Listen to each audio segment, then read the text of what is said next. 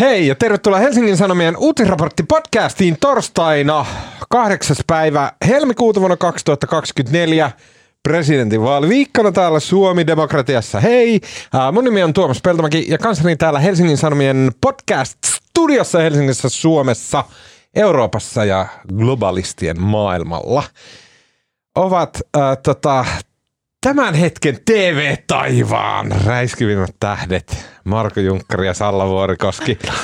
Mä en tiedä, miten teistä saatiin Nyt sieltä on tulossa upeita ää, Niin. tällä viikolla presidenttitentti. Vitsi, te olitte siis sisällöllisesti, meidän tentti oli parasta, mitä on nähty, ja sitten puitteet ja ohjaus ja kaikki meni, mutta te vaan silleen niin kuin näytitte mahtavilta. Mulla oli ekan kerran elämässäni taskuliina. Siitäkö se jatkuu? koskaan ennen käyttänyt. Ja tähän liittyy myös semmoinen, tosiaan kun musta taskuliinat on mulla aika semmoinen vieras elämän osa-alue. Ja sitten kun ehdokas Stub näki mut siellä, niin hänkin heti havaitsi, että mikä sulla on. Ja sitten se itse asiassa asetteli mun taskuliinan paremmin, kun Wow. vähän mytyssä Niin siellä. hän, hän kertoi myös, niin kuin, että miten että, niitä on, että se voi käyttää niin kuin eri tavoin, että siinä on monia taitosvaihtoehtoja, että hän antoi hyvän semmoisen oppitunnin siinä. Joo, ja se oli myös hetki, kun mä päätin, että tämä ehkä oli viimeinen, ensimmäinen ja viimeinen kerta, kun mä käytän sitä. Tuliko, yle, tuliko yleisöltä palautetta siitä? Koto- Kotona tuli kiitoksia. Niin, mutta eikö se ollut sun vaimo, joka pakotti sut laittaa No, taskuliin? Joo. Näin just. Ja Salla, sulla oli myös paljon juonto ö, tota, ö, roolia siellä, mutta häikäistyin siitä, miten kaunis olit koko lähellä. Ihana, kiitos. Mä voin kertoa, että siellä oli am- ammattilainen, joka sai meistä irti paljon meikkipöydän ääressä. Okei, se siitä. Äh, tota, äh, äh, äh, Mennään suoraan asiaan. Eli tämän viikon podcast keskustellaan. Äh, totta kai presidentinvaalien viimeinen viikko meneillään. Äänestyspäätökset naksahtavat ihmisten päissä. Kiva, kun oot muuten takas täällä. Niin. Se on jo pitkään aikaa näkynyt. No, Viikon olin päissä. Kaksi viikkoa. En ollut. Tuntui ikuisuudelta. Niin tuntui. Tota, joo, mä olin äh, lomalla viikon. Vitsi, että oli mahtavaa. Pidin siis joululomani äh, viime viikolla. Äh, tota, ja, no niin, jes, asia. Eli äh, presidentinvaalien viimeinen viikko on meneillään. Äh, suomalaiset tekevät päätöksen Stubbin ja Haaviston välillä. Aineksia emmeitä on annettu. Mun mielestä ollaan päästy semmoiseen niin kuin loppukiitoon. En mä tiedä, onko semmoinen sana edes olemassa, mutta niin kuin jän, jännitys ja, ja sitten draama ja myös ihastuttavasti asiat, mistä äänestetään ja päätetään, niin ne tässä niin kuin ihan loppusuoralla on päässyt esille, on annettu suomalaisille, niin kun, ja kun sanon me, niin tarkoitan mediaa eli teitä, niin tota, on annettu suomalaisille tavallaan niin eväitä ajatella ja tehdä valintaa. Ehdokkaista on saatu esille hyviä ja huonoja puolia, mikä on tosi kiitettävää. Mä oon jotenkin tosi tyytyväinen tähän kaikkeen, vaikkakin jotenkin tässä ei ole ehkä semmoista ensi, ensimmäisen kierroksen kiimaa, vaan tämä on semmoinen, niin kuin, että no okei, että no mennäänpä nyt äänestelemään. No, mun mielestä itse asiassa kyllä mun mielestä ihmiset on tosi innostuneet. Se oma niin palautteesta, mitä tulee, niin, niin jotenkin musta ennen eka kierrosta niin ihmiset oli vielä jotenkin silleen tolkuissa. Nyt tulee semmoista aika intomielistä. Kyllä. Niin joo, ja siis aivan, nyt aivan jatka vaan Tuomas puhetta. Niin, mennään presidentin ö, aiheeseen kohtaan, Sen, mutta ei puhuta pelkästään presidenttiasioista tällä viikolla, koska me myös sunnuntaina tehdään jälleen reaktiot sitten siihen, kun vaali on ratkennut, niin kommentoidaan yö, yöllisissä tunnelmissa. Se oli jotenkin kiva. Viimeksi oli semmoinen hämyisä sikarin savuleijo täällä. Ja jotkut drinkit siinä sitten, konjakki. Mutta jotta Niin, ihmiset hyvä muuten. saisi jotain muutakin ehkä ajateltavaa, niin puhutaan, puhutaan, meiltä on toivottu somessa, että me puhuttaisiin tästä USAn etelärajan ö, kriisistä ja sen vaikutuksista ö, Capitol Hillillä näihin äänestyksiin. Puhutaan siitä, mä oon vähän ollut siitä pihalta ja mun mielestä on ehkä ollut vähän paitsiossa suomalaisessa mediassa ylipäätään se aihe,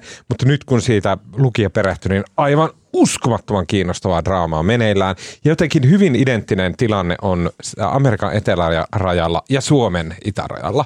Tosi kiinnostavaa. Musta siinä ei ole mitään identtistä. On siellä tosi paljon. Ää, ja vielä, mutta puhutaan siitä. vielä tota, ää, kolmanneksi, mä haluaisin puhua aiheesta, joka liittyy juuri parhaillaan meneillään olevaan vastaamo äm, oikeudenkäyntiin, jossa tällä viikolla tämä Julius Kivimäki syytetty, niin hänet laskettiin tota, pois tutkintavankeudesta ja oikeudenkäynti nyt jatkuu ilman, että hän on van, vanki- vankilassa. Mutta Suomen asianajajat on tämän tiimoilta ottaneet keskusteluun hyvin mielenkiintoisen pointin, eli sen, että Suomessa ei ole to- toimivaa joukkokanneoikeutta ja että me ollaan varmaan menossa jotenkin semmoiseen uuteen aikaan, missä on mahdollista, että laajoja joukkoja ihmisiä kohtaa tämmöinen enemmän, siis tässä tapauksessa äärettömän hirvittävä rikos, mutta myös niin kuin, että rikollisuus voi olla muuttumassa semmoiseksi, että laajat joukot on siinä uhreina ja sitä varten Suomeen pitäisi saada toimiva joukkokanneoikeus keskustellaan siitä. Ja lopuksi vielä hyviä keskustelun aiheita pitkien epämukavien hiljaisuuksien varalle. Ja Marko, mä haluan sanoa sulle, että sä tuut tykkäämään mun suosituksesta. Mutta mä en. Äh, ehkä säkin, mutta erityisesti tämä on Markulle. Kuulette sitten. Okei, okay. yes.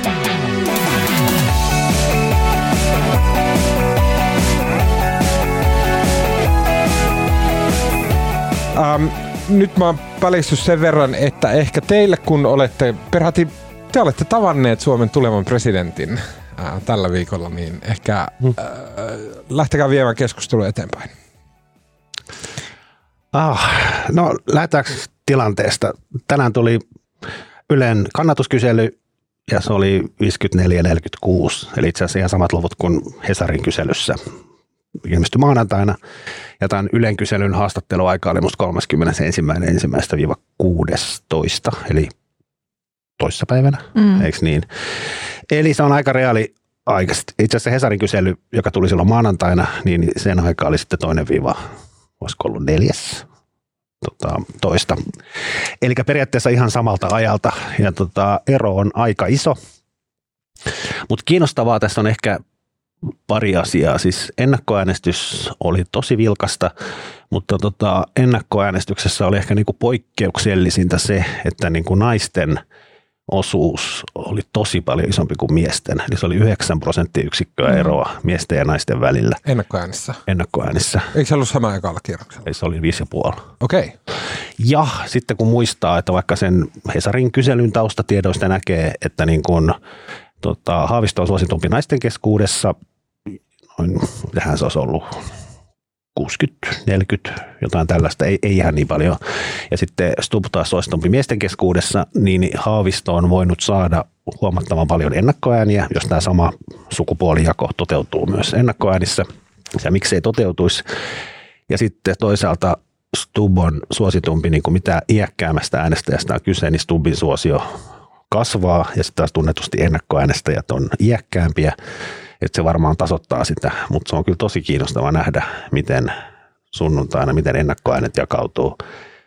Ja sitten vaalipäivä on totta kai myöskin kiinnostava lopullinen tulos. Mutta mä, mä lopetan tähän ja päästän muut ääneen. No mä vähän vaan komppaan tuota sun ajatusta, että mä olin siellä, sä taisit olla silloin, silloin tota, No itse asiassa olit siinä varmaankin vieressä, mutta oltiin siellä takahuoneessa ja, ja tuli nämä ennakkoäänestystiedot ja kun se naisten ja miesten osuus tuli ja sen siinä ääneen sanoi, niin mä katsoin sille Pekka Haavisto, että värähtääkö naamas joku, että do the math, mutta, tota, mutta tietenkin jotta se hänen kannaltaan olisi äh, niin kuin hän, hän tästä hyötyisi, niin se vaatisi sen, että miehet jotenkin jäisivät, eivät sitten niinku paikkaisi sitä rakoa sunnuntaina, eli jostain syystä miehet yleisesti ottaen äänestäisivät vähemmän, ja mikä siihen olisi sitten, miksi niin kävisi?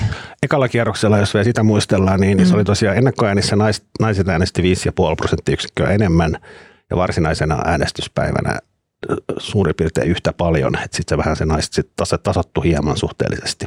Vaikuttaako tässä se, että peru, perussuomalaisäänestäjät on jossain tavalla, jollain tavalla ratkaisevassa roolissa, kenen taakse menevät kaikki olettaa, että Stubbin taakse, mutta perussuomalaisäänestäjät on myös miehisiä, niin onko tässä olemassa semmoista tavallaan tilannetta, missä Stub pelkää sitä, että perussuomalaisäänestäjät jäävät kotiin? Nyt, nyt mun mielestä kaikki kiteytyy jotenkin siihen, että että kun esimerkiksi silloin tuli tämä taktisen äänestämisen kuvio ö, ekalla kierroksella. Ja siinä oli voimakkaana ajurina se, että oli paljon ihmisiä, jotka halusivat ehdottomasti blokata ha- halla pois toiselta kierrokselta, vaikkakin oli aivan selvää, että melkein kenenkä tahansa kanssa halla olisi ollut toisella kierroksella, niin hän tuskin olisi sitä voittanut. Eli, eli ihmisellä on niin kuin voimakas ajuri siinä, niin lähtee äänestää ja vaikuttaa siihen. Nyt sitten kysymys on se, että onko tässä tilanteessa, kun on Haavisto ja Stubb vastakkain, he ovat, heissä on tosi paljon samaa, ää, niin onko syntyykö siinä sellainen voimakas esimerkiksi, että perussuomalaisten halla kannattajissa tai sitten Reenin kannattajissa, että heillä olisi niin kuin vahva halu estää esimerkiksi Haaviston presidentiksi pääseminen. Liittyykö tähän tämmöistä niin kuin motivaatiota? Mä en, osaa, mä en tähän omaan kysymykseeni osaa varsinaisesti vastata. Ja sitten on vielä yksi kiinnostava aspekti on se, että ekalla kierroksella noin miljoona äänioikeutettua jätti äänestämättä, vaikka äänestysprosentti oli korkea, mutta kumminkin miljoona jäi himaan. Ja tota, nyt kun todennäköisesti äänestysprosentti nousee verrattuna ekaan kierrokseen, niin tulee siis äänestäjiä, jotka ei ole äänestänyt ekalla kierroksella, vaan äänestää nyt ekaa kertaa. Ja tota, näppituntumalta ja tälle aikaisemmista vaaleista, niin, niin näistä äänestämättä, äänestämättä jättäneistä on varmasti iso osa nuoria, koska nuoret, nuorten äänestysprosentti on alhaisempi aina. Eli nyt se saattaa tulla niin kuin lisää nuoria äänestäjiä, mikä suosii todennäköisesti haavistoa. Ja sitten, Miksi sä ajattelet, että tulee lisää nuoria äänestäjiä? No jos äänestysprosentti nousee Mut kokonaisuuden. miksi se nousisi? No ennakkoäänestysprosentti nousi niin, verrattuna kierrokseen, niin kyllä mä nyt oletan, että että se heijastuisi. Se heijastuu myös varsinaiseen vaalipäivään, en tietenkään tiedä. Ja sitten tota, myös aikaisemmista vaaleistaan, että jos äänestysprosentti nousee, niin se yleensä suosii vasemmistoa, koska niin kuin vähemmän koulutetut ja vähemmän ansaitsevat jäävät porvari äänestää aina ja vähemmän koulutetut, vähemmän ansaitsevat yleensä vähän vähemmän, niin, niin se saattaa lisätä myös niissä nuorten ja sitten myös tälleen niin kuin ehkä enemmän vasemmalle kallella olevia ihmisten äänestystä. Niin sä ajattelet, että se hyödyttää siinä mielessä haavistoa? Kyllä. Sittenhän tietysti, kun tässä vähän nuorisoa kuuntelee, nämä nyt voi olla vähän tämmöisiä nyansseja, mutta nuorisoa kuuntelee, niin kyllä niin kuin Stub on semmoinen henkilö, joka siellä pyörii – puheissa. Just meinasin sanoa TikTok, samaa. TikTok Mä, mistä toi tuli sulla Marko, että Haavisto veisi nuorten äänet, koska TikTokissa Stubhan rullaa niin kovaa. Se näkyy noissa, se näkyy noissa katsoo ikäryhmittäin näitä, tota, ainakin siis esimerkiksi HS Gallupin taustatietoja, niin, niin tota, Stubin kannatus nousee, mitä iäkkäämpiä siirrytään ja se on nuorissa yleinen tasa. Okei. Okay. Joo. E, e, e, mä ehdotan nyt, että jätetään prosesspekulaatiot ja kaikki Piti toikin sanoa. Kun mua, mua jotenkin harmittaa ne gallupit. Mä pelkään, että se mm. vaalitulos tulee olemaan se, mikä on viimeisin gallup, mikä julkaistaan. Jotenkin eh, tosi ty- tylsää. Ne pitää kieltää. Tällä pitää tehdä jotain, että ne lässäyttää sen draaman. No ehkä sen, ei puhuta enempää kyselyistä, mutta ehkä se, että tuo ero on tällä hetkellä aika iso, mutta kuten Salla sanoi, niin se Haavisto-kampanja on nousujohteinen ja kyllä se saattaa niin kuin, siis teoreettiset mahdollisuudet on, että tästä tulee vielä aika tiukka. Sanoiko mä, että Haaviston kampanja on nousujohteinen? Mä ainakin kuvittelen, että sanoit. joo. Mulla on muutama asia, josta mä haluaisin puhua tästä, niin kun, ja mä haluan nyt sanoa... Se et ollutkaan sinä. Se oli niin Eeva, mä, se oli hei, Eeva mä, mäkin, halu, mäkin haluan muuten korjata. Anteeksi nyt Tuomas, sulla on just joku pointti tulossa sieltä, mutta, mutta siis mähän väitin viime lähetyksessä, että Anni oli sanonut yhden pointin. Viime missä? Podcastissa Mä sain muuten tänään palautetta, että mä lausun podcastin jotenkin hassusti. Niin mä väitin, että Anni oli sanonut työmarkkinoihin liittyen tällä tavalla aikaisemmin podissa. Sitten mä yhtäkkiä tajusin, kun mä kävelin himaan, niin mulla pälähti, että ei, kun se oli erään toisen kilpailevan podin eräs toinen henkilö, joka oli sanonut. Anteeksi. No niin, sano vaan. No niin, okei. Okay. Mua kiinnostaa tässä, niin kun, ja mä en, mä en katsonut ihan niitä alkupään tenttejä, mä halusin jotenkin pitää ehkä loman, lomana. Ähm, mutta mua kiinnostaa nyt tällä viimeisellä viikolla muutama asia täällä mm, niin kuin, ö, pressan vaalitaiston sisällä. Mä haluaisin, että me pystyttäisiin, tai puhuttaisiin ainakin hyvin lyhyesti tästä homoseksuaalisuuskysymyksestä, mm. joka nousi näissä Stubbin kannattajilta kysyttyissä, tai kai molemmilta, molempien presidenttiehdokkaiden kannattajilta kysyttiin, että miksi eivät äänestäisi vastustajaa. Ja sitten tässä yhteydessä Stubbin kannattajista 40 pinnaa nimes äh, homoseksuaalisuuden, tai siis, siis haaviston homoseksuaalisuuden syyksi, yhdeksi syyksi, mutta syyksi joka tapauksessa siihen, että miksi eivät äh, haluaisi haavistosta. Mutta se oli kumminkin vasta kuin moneneksi tärkein. Aivan sama. Tiedän, se oli siellä joukossa, joka oli, oli. se järkytys. Uh, tota, sen lisäksi mä haluaisin kysyä näistä eroista, mitä vaalitenteistä on. Mä haluan ku- kuitenkin korjata tätä, että eikö ole niin, että kolmasosa ei äänestäisi Haavistoa hänen puolisonsa takia. Eikö tämä ollut se tarkka muotoilu? Ei ollut. Mutta tämä on, Eikö? eri. Ei. Tää Ai on niin, se, tämä on eri. Toi on se joo. ylen, Eli sitä on molemmilla tavoin. Ja oli se- seksuaalinen Joo, suuntautuminen niin olikin. siinä. Anteeksi, mä Kyllä. unohdin sen. Ja sitten mä haluaisin pu- puhua tästä näistä eroista. Ja mun mielestä tämä ydinasekysymys oli semmoinen kiinnostava, mikä siellä jatkuvasti on mm. toistunut. Mun mielestä siinä on niinku tukkuasioita, joista mä haluaisin puhua. Ja sitten vielä ehkä tästä, äh, mun mielestä yksi, mitä siellä on, siellä on alholia, äh, joka painaa haavistoa ehkä alaspäin. Ja sitten mä haluaisin myös puhua siltä, että miltä ne ehdokkaat näyttää. Mm. Ja, joka on vähän semmoinen, tulee semmoinen vähän iljettävä olo, kun rupeaa semmoisia kommentoimaan. Se ei ole yleensä tapana, mutta mä uskon, että se on semmoinen niin hyvin ratkaiseva siinä, että mitä, mitä ihmisille jää päähän näistä tenteistä. oliko sun mielestä virhe, että Pekka Haavisto aikoinaan leikkasi ne viiksensä? Mun mielestä oli. Tai mun mielestä hänen olisi pitänyt kasvattaa viikset ehdottomasti tähän presidenttitaistoon, koska hän, jostain, hän näyttää paljon sympaattis- sympaattisemmalta Sanotaan siis podin, podin kuuntelijoille, Tuomaksella on siis taas tommoset viikset. Tää- taas on Mä kuulin ton, noin lainausmerkit siinä viiksien ympärillä. Onko se pahin loukkaus miehelle, että niin väheksytään hänen niin naamakarvojensa määrää tai Joo, kyllä se Joo. on tota, paha. Okei, okay, um, mä ehkä, ehkä, äh, ehkä jos puhutaan tästä homoseksuaalisuuskysymyksestä aluksi, mä haluan ihan vaan parahtaa sen ääneen, että mulle tuli täysin puskan takaa, että se prosentti voi olla noin iso. Mä olin täysin sitä mieltä. Mun mielestä tekin olette yrittänyt jossain vaiheessa vähän kuiskia silleen, että no voisiko tämä homo, niin Haaviston homoseksuaalisuus olla issue näissä vaaleissa. Ja mä oon ollut, tuo on jo kymmenen vuotta vanha kysymys. Suomalaiset on miettinyt tuota niin kuin iäisyyksiä, mutta ilmeisesti mä oon täysin väärässä ja Suomi on edelleen aika redneck-maa. Mm. Uh, mitä te ajattelitte siitä? No kyllä, kyllä mä tavallaan vähän arvasin tämän, kun olen käynyt, käynyt keskusteluja myös ää, tu- tuttavien kanssa aiheesta, niin tiedän, että on, on ihmisiä, ehkä sitten iäkkäämpiä ihmisiä, jotka miettii, ää, miksei jotkut nuoremmatkin miettii tämmöisiä asioita, niin kuin, että miltä näyttää, kun linnan juhlissa ei olekaan kauniissa iltapuvussa rouvaa siinä vieressä tai, tai joka tapauksessa pariskunnassa on toin, toi, niin kuin molempaa sukupuolta.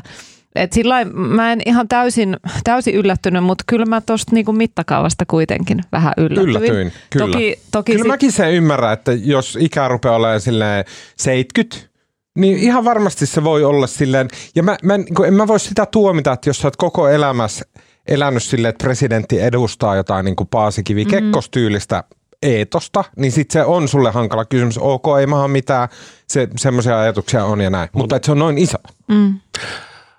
Joo, no siis ekalla kierroksellahan tästä asiasta ei puhuttu mitään, mikä nyt ei sinänsä ehkä niin kuin on ymmärrettävääkin. Toinen kierros aina vähän hengeltään erilainen, mutta jos miettii sitä historiaa, niin silloin 2012 presidentinvaaleissa, jolloin Haavisto oli ekaa kertaa, niin silloinhan tämä hänen homoseksuaalisuus oli tavallaan iso asia. Ja se vaikutti niin kuin tavallaan ehkä molempiin suuntiin. Silloin oli tämä tasa-arvoinen avioliittolaki just hyväksytty. Se oli niin kuin iso poliittinen kysymys silloin ja se oli myös niin kuin siinä ajassa oleva niin kuin valtava symbolinen mm-hmm. tapahtuma. Ja Haavistohan hyötyi siitä tosi paljon, koska Haavisto oli tämän ison tapahtuman niin kuin eräänlainen ilmentymä.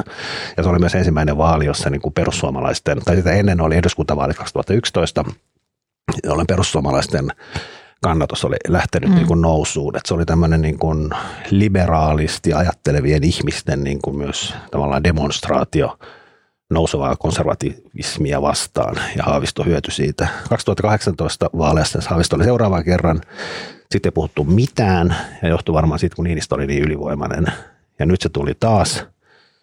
Ja tota, mä, no Haavistohan sanoi itse, että hän on vähän yllättynyt tästä ja tota, se, että kun hän on ollut siellä, millä se on, mikä se on, ja pellon se on, se on baarissa, mikä hän aina sanoo, niin siellä ei kukaan tästä Mm. Antonion kanssa, niin kukaan tästä mitään puhunut, mutta niin kuin, mä luulen, että se Haavisto saattaa nyt tälläkin kertaa vähän hyötyä siitä itse asiassa. Koska Se- niin kuin mä en usko, että yhdellekään pellon se on baarissa olevalle tai kellekään suomalaiselle on, niin kuin, kukaan ei ole, niin kuin, kellekään tule yllätyksenä se, että hän on miehen kanssa avioliitossa, vaan tota, että tota, tämähän ei ole kellekään uusi asia ja sitten tämä, tämä asia nousee esille, niin sehän tekee tästä taas tämmöisen jonkinlaisen niin kuin tasa-arvokysymyksen ja tämmöisen, mm. niin kuin, mulla että Haavisto hyötyy tästä. Mutta kyllä se, niin kuin, kyllä mua vähän surettaa tämä Samaan siinä mielessä, kyllä. että, että on, on niin kuin ihan päteviä poliittisia syitä olla kannattaa tai vastustaa Haavistoa tai, tai Stubbia, äh, mutta että tämä tavallaan tämä keskustelu tämän seksuaalisen suuntautumisen ympärillä, niin mä, mä voin kuvitella, että se tuntuu Haavistosta varmasti ikävältä. Uh, Mutta sitten mä mietin samalla niin kun niitä valtavaa määrää ihmisiä, joita tämä koskettaa myös henkilökohtaisesti. Ja miltä tuntuu se, että sitä niin kuin hierotaan. Mä, mä, musta on niin kuin ihan relevanttia, että tästä keskustellaan ja tehdään journalistisia juttujakin, mutta samaan aikaan on niin hyvä muistaa se, että tämä on myös sellaista jatkuvaa viestintää hirmu isolle joukolle ihmisiä siitä, että joo tavallaan tasa-arvoisia ollaan ja kaikki mukaan politiikkaa ja demokratiaa, da da da, mutta sitten kuitenkin linnanjuhlissa ei oikein niin. sovi. Niin. Et musta tässä on semmoinen tosi niinku synkkä ja inhottava äh, sävy tässä, tässä asiassa. Ja kyllä mun mielestä vähän näitä ihmisiä, jotka vastaa Mä en tiedä nyt, että mitä kaikissa kyselyissä on tarkalleen otettu, mutta jokainen ihminen, joka tavallaan ajattelee, että presidenttinä ei voi toimia seksuaalivähemmistöön kuuluva, niin vähän voisi mennä nurkan taakse musta häpeämään. Eikö mä, niin? niin kuin, mä mietin sitä, että mä niin ymmärrän sen mä vähän ehkä tietoisestikin pyrin olemaan naivi ja uskomaan hyvää ihmisistä, mutta myös sille, että se mun, niin kuin mitä mä yritän ajatella elämässä, niin se pohjaa sille empiriaan. Mm. Ja mun mielestä, ja tämä on nyt vähän, että tämä on niin kuin tyhmästi sanottu, mutta mun mielestä on olemassa semmoista niin kuin, semmoista jännää ennakkoluuloisuutta, joka ei ole aitoa sillä tavalla, että – sanotaan, että no mutta miltä se nyt näyttäisi, mm. että siellä ollaan jonkun Antonion kanssa, että mitäköhän ne nyt kaikki ajattelis meistä, niin kuin tällaista. Mutta että jos otettaisiin se mummu ja sille nostetaan se seinälle. Älä nostele mummoja seinälle, ei ole hyvä. Näin. Ja sitten sanotaan, että sano nyt mummu perkele, että sopiiko sulle, että siellä on homopresidenttinä, niin sitten se sanoisi, että no sopii totta kai, että eihän mikä Aina siinä. väkivallalla uhataan, niin kyllä ne sitten... Mutta sille, että, että on, sanotaan sille, että no miten se nyt kyllä olisi, onhan se nyt vähän, mutta niin. sitten niin viime kädessä ei kuitenkaan olla – ää, ennakkoluuloisia, sanotaan vaan mm. olevan. Mun mielestä tämmöinen ilmiö on olemassa, mä en tiedä onko sillä joku nimi tai tämmöinen on olemassa. Luulen, että saattaa olla myös päinvastoin. Saattaa olla monta ihmistä, jotka niin kun, jos ne vastaa tämmöiseen – mielipidekyselyyn, niin, niin sitten ne jotenkin ne just kertoo, että ne katsoo televisiosta niin kuin vastudiota ja dokumentteja ja oikeasti ne katsoo niitä temppareita. Niin sama ilmiöhän saattaa olla tässä, että ne myös sanoo, että ne itse asiassa sanoo, että ihan sama sukupuolinen suuntautuminen on toissijainen asia, mutta itse ainakin alitajuisesti suhtautuu siihen hyvin negatiivisesti. Tämä saattaa olla myös molempiin suuntiin. Niin, ja, siis se on, ja se on todellinen ilmiö ja sitten kun mekin on puhuttu journalismin piirissä siitä, että, että miten tätä asiaa käsitellään, kuinka paljon sitä nostetaan esille. Et mäkin olen vähän niin kuin vaihtanut mielipidettä, että välillä mä ajattelen, että et, et tarviiko tästä niin kuin enää kauheasti tehdä juttuja, mutta sitten ilmiselvästi nämä kyselyn tulokset kertoo siitä, että tämä on todellinen, todellinen asia.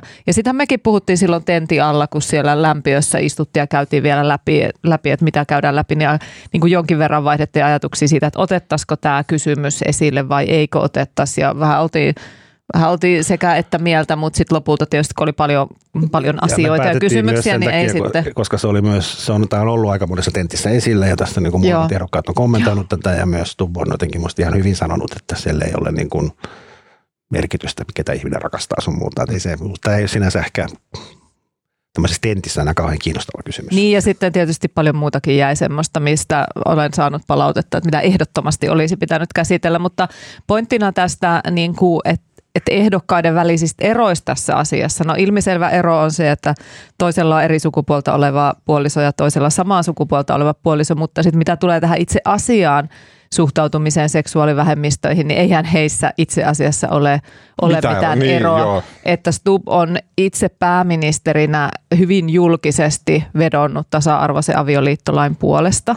Ja, ja, ja totta, tämä on hänelle ollut myös tärkeä asia, eikä ole mitään merkkejä siitä, että hän edustaa siinä suhteessa erilaista arvomaailmaa. Mä uskon, että tässä tulee käymään joka tapauksessa kaksi asiaa, jotka on, että Haavisto tulee saamaan tästä bumpin kannatukseensa, koska ihmiset tulee reagoimaan tähän sillä tavalla, että okei, että ilmeisesti meidän täytyy edelleen käydä tätä taistelua ö, seksuaalivähemmistön oikeuksien puolesta, mikä on totta kai hyvä asia, koska se taistelu selkeästi on enemmän kesken kuin moni luuli.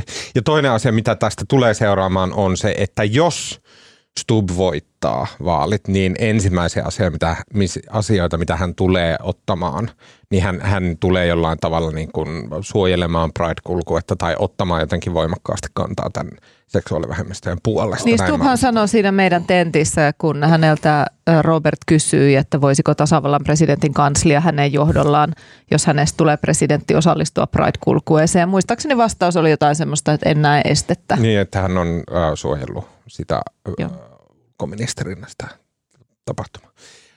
Okei, sitten toinen äh, asia, mistä mä haluaisin keskustella, mm, on se, että mun mielestä on jotenkin on niin kuin jännittävää, että miten siitä ydin, ää, ase, ydinenergialainsäädännöstä, käytännössä sen muuttamisesta, niin siitä tuli semmoinen niin kuin sekä NATO-keskustelun jatke, että semmoinen symbolikysymys, että kuitenkin sitten aidosti jollain tavalla Suomen tur- ulko- ja turvallisuuspolitiikkaan ja NATO-roolia muuhun vaikuttava kysymys.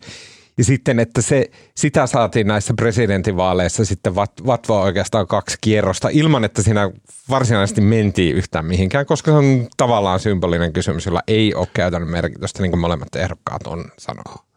Niin, kyse on siis siitä, että Suomessa on voimassa ydinenergialaki, joka kieltää, että ydinaseita ei saa olla Suomessa maalla, merellä tai ilmassa, siis Suomen aluevesillä tai ilmatilassa.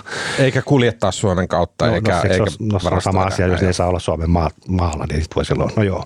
Mutta sitä lakia ollaan joka tapauksessa uudistamassa ja tota, siinä yhteydessä sitten mietitään, että poistetaanko, mitä tälle kyseiselle kohdalle tehdään, että se voi tota, se voi poistaa tai lieventää tai jättää ennalleen. Ja tästä on tullut nyt tämmöinen iso, koska nämä on niin kamalan samanmielisiä kaksi ehdokasta, Stub ja Haavisto, niin, niin tota, tästä kyseisestä osittain niin kuin yksityiskohdasta on kai, kai, paisunut tämmöinen niin kuin osin ehkä varmaan suurin yksittäinen kysymys näissä vaaleissa.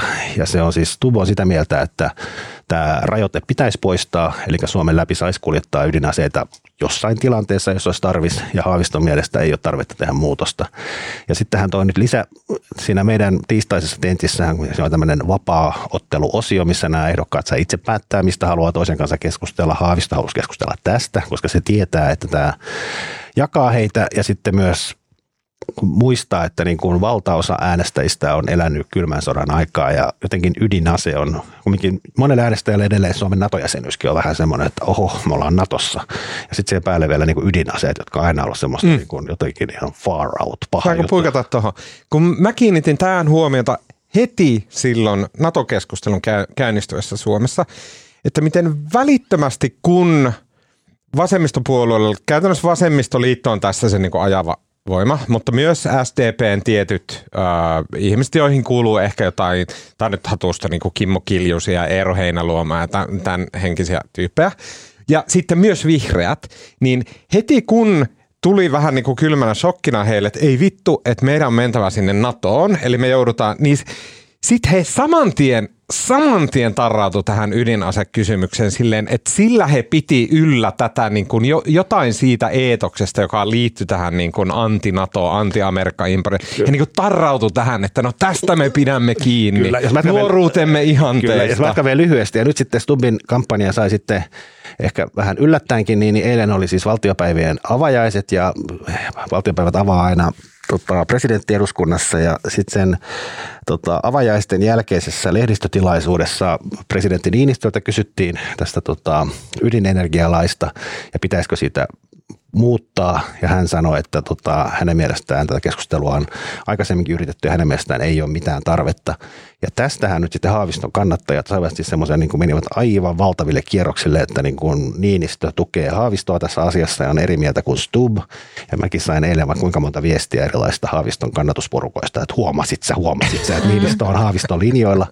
Ja sitten tähän nousi eilen siellä MTV3 tentissä, siellä sai näissä molempien ehdokkaiden kannattajaporukat sai kysyä ja tota, Haaviston kannattaja kysyi Stubbilta tätä mm. asiaa ja tästä koitetaan niin kuin Haaviston kampanja yrittää freimata Stubbin tämmöiseksi niin kuin tämmöiseksi niin kuin ydinasekiihkoilijaksi. Vaikka Vastuuttomaksi. Oikein, kyllä, vaikka mm. sinänsä kyse on niin kuin, kumpikaan ehdokas ei ole tuomassa ydinaseita Suomeen ja näitä on niin kuin...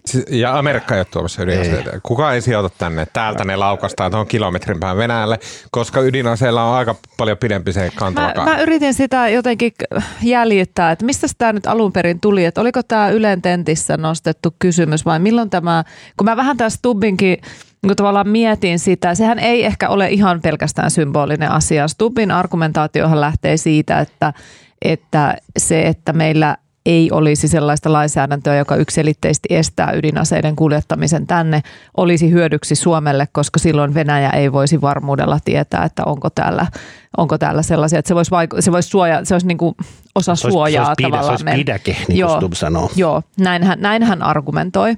Ja tota, että et sitten mä vaan mietin sitä, että kuinka, että tuliko tämä jonkun jossain vaalitentissä. Mä en oikeasti muista, mistä tämä alkoi. Mä luulen, että tämä on niinku vielä syvemmällä. Tämä lähtee niinku ihan siitä filosofisesta lähestymistavasta, että silloin kun Suomi liittyy NATOon, että asetetaanko jotain rajoitteita, mennäänkö sinne, niin joo, kun mennään mukaan, mutta niin kuin sanotaan, mutta ei tehdä tätä ja tätä ja tätä. Ja se on niin kuin osa näistä innokkaimmista NATO-ihmisistä, kuten Stub on sitä mieltä, että ei mitään rajoituksia, että Suomi niin kuin tavallaan hyötyy ja saa eniten turvaa sillä, että mennään kaikkeen mukaan. Joo, kyllä, mutta mun pointti oli lähinnä se, että että oliko tämä tässä kampanjassa, oliko tämä Stubin oma avaus vai oliko tämä vastaus johonkin toimittajan kysymykseen?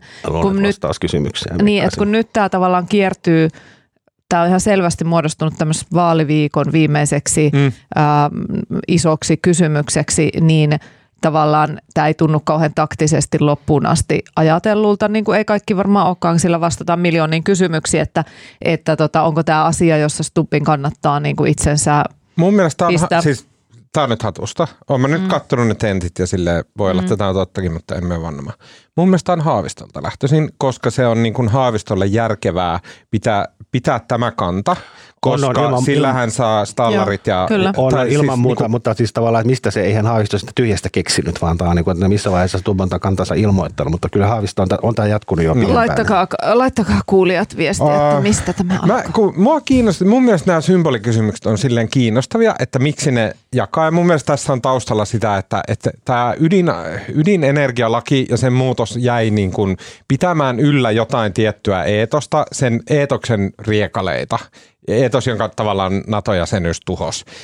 Ja sitten mä mietin, että okei, että kun tästä pidetään hirveän tästä ydinenergialaista ja sen ydinasekielloista kiinni, että onkohan se silloin alun perin, kun se on 1987 kirjoitettu se laki, jossa lukee kaikki näitä Suomeen ei saa tulla ja näitä. Onkohan se silloin ollut tällainen, että on käyty jotain kovaa poliittista vääntöä? No, no siihen aikaan meillä Suomessa, jos nyt oikein muistan, niin puhuttiin ydinasettomasta Pohjolasta ja Suomi ajoi tämmöisiä Neuvostoliiton tavoitteita tässä, että kyllä mä luulen, että se on laitettu sinne ihan vaan sillä ajatuksella, että on asia, millä ei oikeastaan niin mitään käytännön merkitystä, koska mm. ydinaseita ei tänne tule. Ja jos tulee, niin suurin uhka, että tänne tulisi venäläisiä. Mä soitin ihmiselle, joka oli silloin paikan päällä vuonna 1987 kirjoittamassa niitä niin. lakeja tota, varatuomari Juhani Santalholma, joka oli ää, silloin kuulu näihin työryhmiin, jotka näitä lakeja kirjoitti. Mä ihan vaan, koska mä halusin... Soitit sille? Soitin wow. hänelle. Hän on, hän on ollut Tuomas, jo... Tuomas on tehnyt taustatöitä. Aika pitkään eläkkeellä. Mutta mä halusin kysyä, että, että, tota, että oliko silloin, kun niissä istuttiin niissä työryhmissä ja tätä ydinenergialakia ää, kirjoiteltiin, niin oliko silloin semmoinen zeitgeist tai semmoinen feng shui siellä, että, että, tota, ähm, että tässä on niin kuin tämmöinen niin suuresti poliittisesti latautunut kysymys ja näin. Ja hän sanoi, että ei, että sanoi myös, että hän ei välttämättä muista ihan tarkkaan, mitä sille yli, reilusti yli 30 vuotta sitten on puhuttu, mutta että ei se ollut silleen poliittisesti latautunut, mutta että sen Suomen nykyisen ydinenergialainsäädännön taustat on sitten, ne on ää, ydinsulkusopimuksessa, joka on 50-luvulta.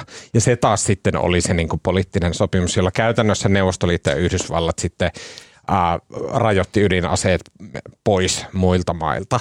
Ja silloin, ja sitten, ja tässä niin kuin näissä taustoissa mun mielestä kiinnostavaa on se, että, ja nyt tullaan siihen symboliikkaan, että mikä siellä painaa, on se, että tämä itse asiassa tämä ydinenergialaki edustaa semmoista YK-keskeistä maailmaa, missä YK oli silloin voimissaan, silloin kun tehtiin näitä ydinsulkusopimuksia, jonka lapsi Suomen ydinlait on, niin YK oli silloin voimissaan, silloin pystyttiin tekemään se, että yhdessä sovittiin sovitti, että okei, että me ei lähetä tähän, että näitä ydinpommeja on kaikkialla. Ja saatiin itse asiassa YK avulla torpattua se maailma, jossa niin kuin vähän joka toisella valtiolla olisi oma ydinpommi. Ja se, se oli niin kuin suuri onnistuminen. Ja Suomella oli siinä ihan helkkarin iso rooli äh, sekä 50-luvulla että sen jälkeen vuosikymmeniä. Suo, monet esimerkiksi ne, että miten valvotaan Irania ja kaikkia tuhmeliinimaita, niin ne prosessit, sopimukset ja muut, ne on, Suomi on ollut tosi isossa roolissa keskeisimpiä kehittäjiä niissä. Että mä ajattelen että tavallaan Haavistolle symbolimielessä myös, hänen on pakko tuntea koko tämä tausta ja historia, niin se, sen on pakko edustaa myös tätä niin kuin YK, YK-keskeistä maailmankuvaa ja semmoista, että yhdessä pystytään saamaan näitä asioita Mutta kyllä mä luulen, mä luulen, että tämä ydinasekysymys voi olla sellainen, joka haavistoa ihan sitten äänissäkin hyödyttää. Kysymys on ehkä siitä, että miten se tavallisille ihmisille se asian merkitys ja yhteys, konteksti ja kaikki, kaikki tavallaan aukeaa. Ja sitten toisaalta, että jos Haaviston väki, jotka nyt rummuttaa, minullekin on tullut tätä pointtaamista, niin että jos he saa sen sillä tavalla tämän hevosen valjastettua,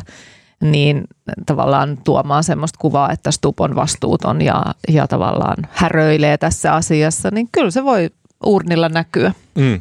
Mutta ensimmäisen kerran Suomelta siis kiellettiin nämä tota, ö, ydinaseet niin Pariisin rauhansopimuksessa 1947, joka on siis Neuvostoliiton sanelema täysin epäoikeudenmukainen sopimus, jossa siis Neuvostoliitto itse hyökkäsi Suomeen ja sen jälkeen soti Suomen kanssa ja sen jälkeen saneli Suomelle, että ei ydinaseita. Mutta miele- mun mielestä mielenkiintoinen hetki siinä tentissä oli, kun sä kysyit Marko siinä alussa ehdokkailta jotenkin, että onko riskinä, että tämä tämmöinen militaristinen ilmapiiri jotenkin menee liian pitkälle vai miten sä sen muotoilit, niin niin miten se Stubbin vastaus kuuluu? Et mun mielestä hän sanoi, että ei. Joo, näin se tässä sanoo. Että, että sekin on tavallaan jännä huomata, että miten, miten tällaiset ää, puheet koko ajan kovenevat. Että et jatkuvasti, että tämmöinen, nämä rauhanmiehinä esiintyy, mutta sitten jotenkin tuntuu, että silti se konkreettinen puhe on Kyllä. tosi No hei, saanko käyttää tätä hyppyalustana näihin, että miltä nämä ihmiset näyttää? Mä, mä sanon väliin, musta oli tosi makeata, että sä olit soittanut sille työhön. Musta oli hyvä pointti, että on tämmöinen maailman, vanhan maailmanjärjestyksen niin kuin jäänne. Mm. Kiitos, Mark. Hyvä Tuomas. Puhelin on hyvä. Um, mä, kun mä oon katsonut näitä uh, meidän presidenttiehdokkaita ja yksi niistä on tuleva presidenttimme, niin mä oon myös niin kuin oikein tietoisesti yrittänyt katsoa, että miltä he näyttää, mm. että minkälaista niin kuin, atmosfääriä he huokuu. Ja mä oon niitä harvoja ihmisiä Suomessa, jotka on aina pitänyt Pekka Haavista jotenkin silleen, niin kuin, että hän vaikuttaa tosi kovalta. Ja niin kuin, hänellä on myös tämmöinen niin vähän tämmöinen lupsakka nallekarhu meininki, mutta et, et mun mielestä jotenkin mitä pidemmälle ollaan menty näissä tenteissä, niin sitä kovemmalta Haavisto on näyttänyt. Mä en oikein osaa sanoa, mutta sen katseessa jotain semmoista jännää semmoista niin kuin vanhan miehen pistävyyttä. Ää, ikävä kyllä hänen u- ulkohabituksessa on muutenkin se vanha mies on lisääntynyt jotenkin tosi paljon viime vuosina äh, hänen asento on muuttunut sillä tavalla niin semmoiseksi vanhamieskumaraksi. Ja sitten äh, tota, jotenkin hänen, hänen on tullut semmoista vanhuutta. Mä en tiedä, se on hyvä asia presidentillä, vanhuus ja viisaus ja kokemus. Äh, mutta se voi olla, että Haavistolla on ihan siinä rajalla, että mennäänkö sille, sinne Joe Biden territorialle. ei, ei, ei sinne asti, mutta silleen, että, että niinku linkkejä on. Näin. Äh, sitten Stubbilla taas Äh, mun mielestä Stubbilla, vaikka mä oon vastustanut sitä, koska se on ihan selkeästi sekä persujen että, että tota, äh, muiden äh, tota Stubbin vastustajien tämmöinen niin propaganda-operaatio, jossa yritetään joka paikkaan niin kuin, puikkia sitä, että, että Stubb on joku niin kuin, sille totally fucked up häröpallo, joka saattaa tehdä mitä tahansa, koska tahansa, kenen tahansa seurassa. Ja tota, mikä ei varmaan kyllä niin pidä paikkaansa. Mutta aina välillä Stubbilta näkyy semmoinen niin neljä sekuntia, sillä syttyy, sen päässä niin kuin sen silmistä näkee, että sillä syttyy joku läppä. Sitten se joskus tulee ulos sieltä suusta.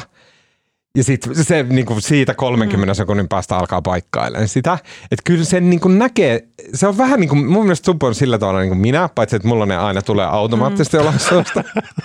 Mutta Stubbillakin tulee silleen niitä semmoisia niin pikkupoikamaisia, semmoisia niin Sellaisia velmuilevia pikkuheittejä. Joo, ja mä itse asiassa siellä Tentin yhteydessä toki olen hänet tavannut tässä kampanjan aikana aikaisemminkin, mutta siellä Tentissä tentissä tota, ennen ja jälkeen, niin mä, mä jotenkin ajattelin, että hän on niin kuin tosi energinen. Että sitten kun mä, muahan aina huolettaa kaikki, kaikki, että saako ihmiset nukuttua tarpeeksi ja muuta ja hirvittää, että joku vetää viiden tunnin yöunilla koko ajan, niin, niin hänellä ilmeisesti on vähän tä, tämmöinen tilanne. Varsinkin nämä iltatentit, hän sanoi, että on tosi vaikeaa, että aamu, aamulla alkaa viideltä vissiin heräilemään jo, mutta siis hän, hän on tosi jotenkin semmoinen energinen ja, ja sen tentin jälkeenkin hän vielä jaksoi niin kuin jotain läppää heittää ja jutustella ja, ja muuta. Että, että sitten tulee myös semmoinen olo, että vaikka, vaikka tota, tämä on varmasti ihan siis aivan epäinhimillinen tämä prässi molemmille näille ehdokkaille, mutta Stubbista näkee kauas, että hän nauttii. Että tämä on, tämä on niin kuin hänen, mm. hän on kisaihminen, se varmaan. Saanko mä nyt, okei, okay, viimeinen Mikä asia. toi oli? Et mennään seuraavaan aiheeseen. Marko haluaa puhua siitä. Amerikasta. No, niin, mutta mä kysyn, mitä te olette nyt mieltä sitä Stubbin selkeän harkitusta rauhallisuudesta? Se on opeteltua ja harjoiteltua se niin kuin tapa, millä hän puhuu. Sehän ei ole musta mikään uusi juttu, että hänhän mun myös, myös pääministerinä silloin aikoinaan, niin hän rupesi puhumaan hitaammin mm, ja okei. niin kuin tavallaan se samallaan samanlainen tämmöinen valtiomiesmäinen nuotti löytyi sieltä. Ja Mun mielestä siinä on jotain semmoista maireutta, pidän silleen niin kuin, no onhan jo Pariisin rauhansopimuksessa säädetty näistä Mutta siis toihan ei ole pelkästään valtiomiesmäisyyttä, vaan myös ihan yleistä, että jos sä oot tiukassa tilanteessa ja esitetään kovia kysymyksiä, kun itse tehnyt tämmöisiä revolverihaastatteluja aikaisemminkin, niin, niin se, että hidastaa puherytmiä, niin antaa aikaa ajatella. Ja silloin varsinkin jossain TV-tentissä on erittäin hyödyllistä, että käyt muutama ajatuskierroksen päässä ennen kuin sanot. On, niin ehkä musta niin kuin yllättävin, tota, mun mielestä molemmat toisen kerroksen ehdokkaat on pärjännyt ihan älyttömän hyvin näissä tenteissä ja mm. sinänsä on niin kuin, turha mistään niin kuin, äh, tälleen niin kuin nälviä heitä, mutta tota, yksi sellainen erikoinen piirre on se, että niin kuin, tässä on parissa tentissä ollut näitä tietokilpailuosioita. Ja siis Tubbilla on semmoinen tapa, silloin niin kuin eilenkin siinä Maikkarin tentissä kysyttiin, että paljonko maksaa niin kuin viisi heittomottia näitä koivuhalkoja. Hän ei selvästikään tiennyt, mikä motti on. Mm. Ehkä kuvittelee, että se En on mäkään tiedä, mikä motti on. Vaikka mä oon riuskempi äijä kuin koko sanomatalo yhteen. No niin, no se on kuutiopuuta. Mm. Ja tota, sitten hän niinku, Mä siis on kaatanut itse omat puut ja hakannut ne. no niin olet, ei mennä nyt niin, siihen. no niin. niin, mutta sitten tavallaan kun hän ei selvästikään ymmärrä niinku edes, edes mitä kysytään, niin sitten hän arvaa. Sitten hän sanoo, että maksaa 22 euroa, kun oikein vastaus on mitä 370, 375. Ja näitä on ollut muitakin, että on jotain kysymyksiä, eikä musta ehdokkaan tarvitse tietää kaikkiin tietokilpailukysymyksiin vastausta. Mutta hän arvaa. Musta olisi niinku paljon, pääsi paljon vähemmällä, kun sanoisi, että että sori, että mä en edes tiedä, mikä motti on. Joo. Niin. joo, joo, aivan totta. Se oli kyllä kauhea hetki. Okei, no niin, nyt, vi- yes, nyt mennään eteenpäin. Tota, Yhdysvalloissa on, mitä mä en tiennyt, siellä on ihan absoluuttinen tota, Kaos.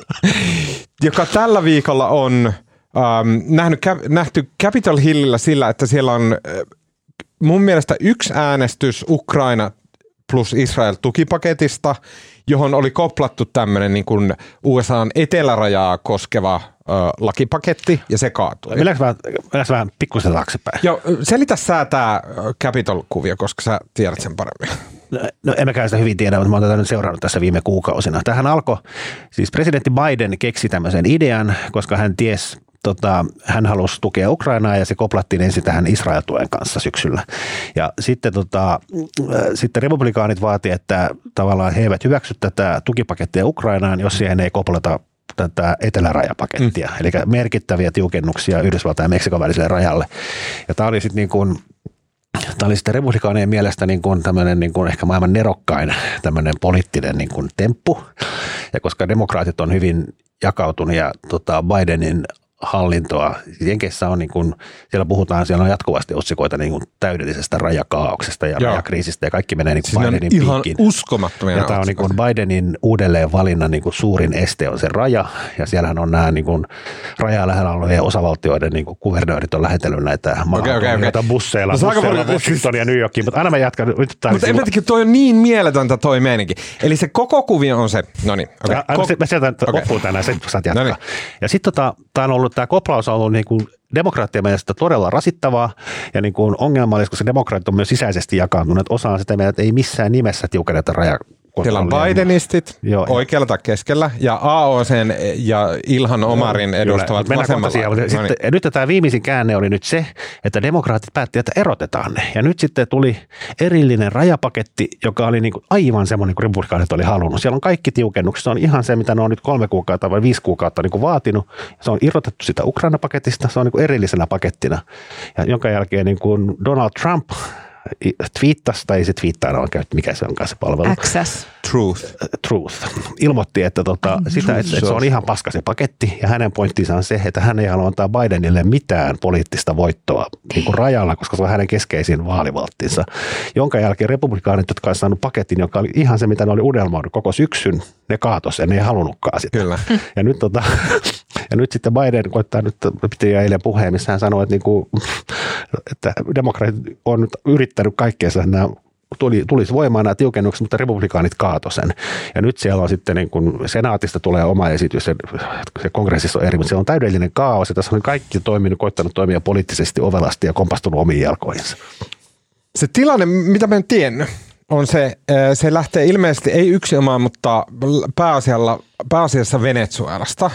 Viimeksi kun mä oon kiinnittänyt Venezuelaa huomiota, niin siellä oli tosi hauska heppu kuin Hugo Chavez, joka ilmeisesti ajoi sen koko maan ihan paskaksi. Sen jälkeen Venezuelasta on lähtenyt kahdeksan miljoonaa ihmistä liikkeelle, ja he on aluksi mennyt sinne lähimaihin, ja sen jälkeen sitten näistä lähimaista, Costa Ricaa, ei kun mitä siellä nyt oli, Kolumbia, Ecuador, Peru, bla bla bla, niin sieltä ne on lähtenyt kaikki, no kaikki on liikaa, äh, kohti Yhdysvaltojen etelärajaa, jossa tulee joka päivä 8000 ihmistä yli sieltä etelärajalta, äh, ja sitten, koska siellä vastaanottavana osavaltiona on, on Texas, niin sitten se Texan, Texasin kuvernööri ilmeisesti jonkunnäköisenä protestina johonkin niin jotain woke-eliittiä tai jotain muuta vastaan, alkoi bussilla – lastata näitä ihmisiä Texasista suoraan New Yorkiin. Ja Washingtoniin. Jossa siis ajatellaan, että siellä tämä hyvinvoima woke-eliitti elelee. Ja sen jälkeen, mutta se bussitoiminta on ollut ihan sikatehokasta, koska New York on ajautunut ihan täysin kaaukseen. New Yorkin pormestari Mayor Adams, hänen etunimeään en tiedä, niin on joutunut, he on painottanut tämmöisiä niin kuin tekemään kokonaisen ohjelman, jossa he on tunnustanut, että New Yorkin ää, tota, kokonaiskodittomien ja muiden määrä on kaksinkertaistunut. Ää, kodit, siis kodittomien kaikki huoltofasiliteetit, asuinpaikat ja muut on täynnä. Ne, ne, niihin ei mahu enää siis paikallisia New Yorkilaisiakaan, koska on niin paljon ö, tota, näitä bussilla tullut Texasista sitä porukkaa. Ihmiset asuu siellä pitkiä poikin jalkakäytäviä. Times Squarein hotellit on ö, valjastettu kaikki nämä luksushotellit on valjastettu siis ää, tota, vastaanottokeskuksiksi, missä nämä asuu nämä venezuelalaisperheet ja muut, mikä herättää aivan absoluuttista raivoa, äh, varsinkin New York Postissa, jonka coveragea mä tästä asiasta on lukenut. Äh, siellä on siis niin käsittämättömän vihaisia kirjoituksia äh, Mayor Adamsista ja tilanteesta, että huh huh. Ja tota, mm, nyt Mayor Adams oli sanonut, että mm, se uhkaa New Yorkin siis julkisia toimintoja, että ni, ni, niiden rahat loppuu kesken, koska näitä äh, immigrantteja – mikä se Suomen vastaava tässä tilanteessa, jos en osaa sanoa, ehkä he on turvapaikanhakijoita, niin tota, on niin paljon, että se häiritsee New Yorkin muita toimintoja. Sen lisäksi, että kodit, kodittomia ja, ja turvapaikanhakijoita koskevat toiminnot on siis käytännössä. Ja joko New Yorkissa joku ehdottanut, että hei, laitetaan heidät bussiin ja viedään sitten taas johonkin toiseen Mitä New Yorkissa tehtiin, oli Executive Order 538, eli kiellettiin tuomasta bussilla näitä tota, äh, Texasista näitä äh, immigrantteja sinne New Yorkiin, minkä jälkeen ne bussit vaan rupes pysähtyyn juna-asemalla New Yorkin ulkopuolella, jossa ne lastattiin ulos busseista nämä immigrantit ja ter- siinä on junalippu ja terve menoa New Yorkiin. Se on ihan absoluuttista kaasta ja sekoilua se homma. Mm-hmm. Ja no niin, nyt päästään siihen, että tämä on tismalleen sama tilanne kuin Suomessa, jossa me rajan yli bussilastilla tulee ää, turvapaikanhakijoita, tismalleen samat kysymykset. Ne keskustelee aivan samoista asioista. Siellä on, ää, puhutaan siitä, että tota, ää, nyt on iso ongelma, että kun he vaan sanoo asylum ja sitten me ei voida palauttaa näitä näihin maihin, jotka ei ota vastaan. Ää, tota, rajan täyssulkukysymykset, onko mahdollista? Joo, voiko... ero, ero on nyt kumminkin se, että kyllä tässä Suomessa se rajakeskustelu, ainakin nyt tämä viime, viimeisin, johtuu tästä hybridivaikuttamisesta. Eihän siellä kukaan epäile, että niin kuin Venezuela tai Meksiko tai joku niin kuin tavallaan käyttäisi näitä maahantulijoita tämmöisen hybridiasian. Ei, eikö se on Texas, joka tekee sitä hybridivaikuttamista? Texas, joo. Texas Niin tekee puhut sitä. Tek- mä, okei, okay, joo, no mä Mut puhutaan eri te- rajasta. Mutta eikö, Texas on se, joka lähettää bussilasteittain. mut eikö se Texasillekin ole ihan aito, aito kysymys ja ongelma se, että ei tässä vaan vokea vastaan protestoida? Joo, ihan varmasti, joo, kyllä. Ja sitten tässä on ehkä niin kuin vielä kaikkein surullisin piirrehän on se, että tämä, tavallaan tämä Ukraina-tukipaketti, Ukrainalla on aseet loppu ja panokset loppu ja tämä Jenkkien tukipaketti, jonka piti tulla sinne jo aikaa sitten, niin se on nyt täysin jumissa ja kukaan oikeastaan enkä edes muista koko pakettia, kun ne tappelee nyt tästä raja Kyllä.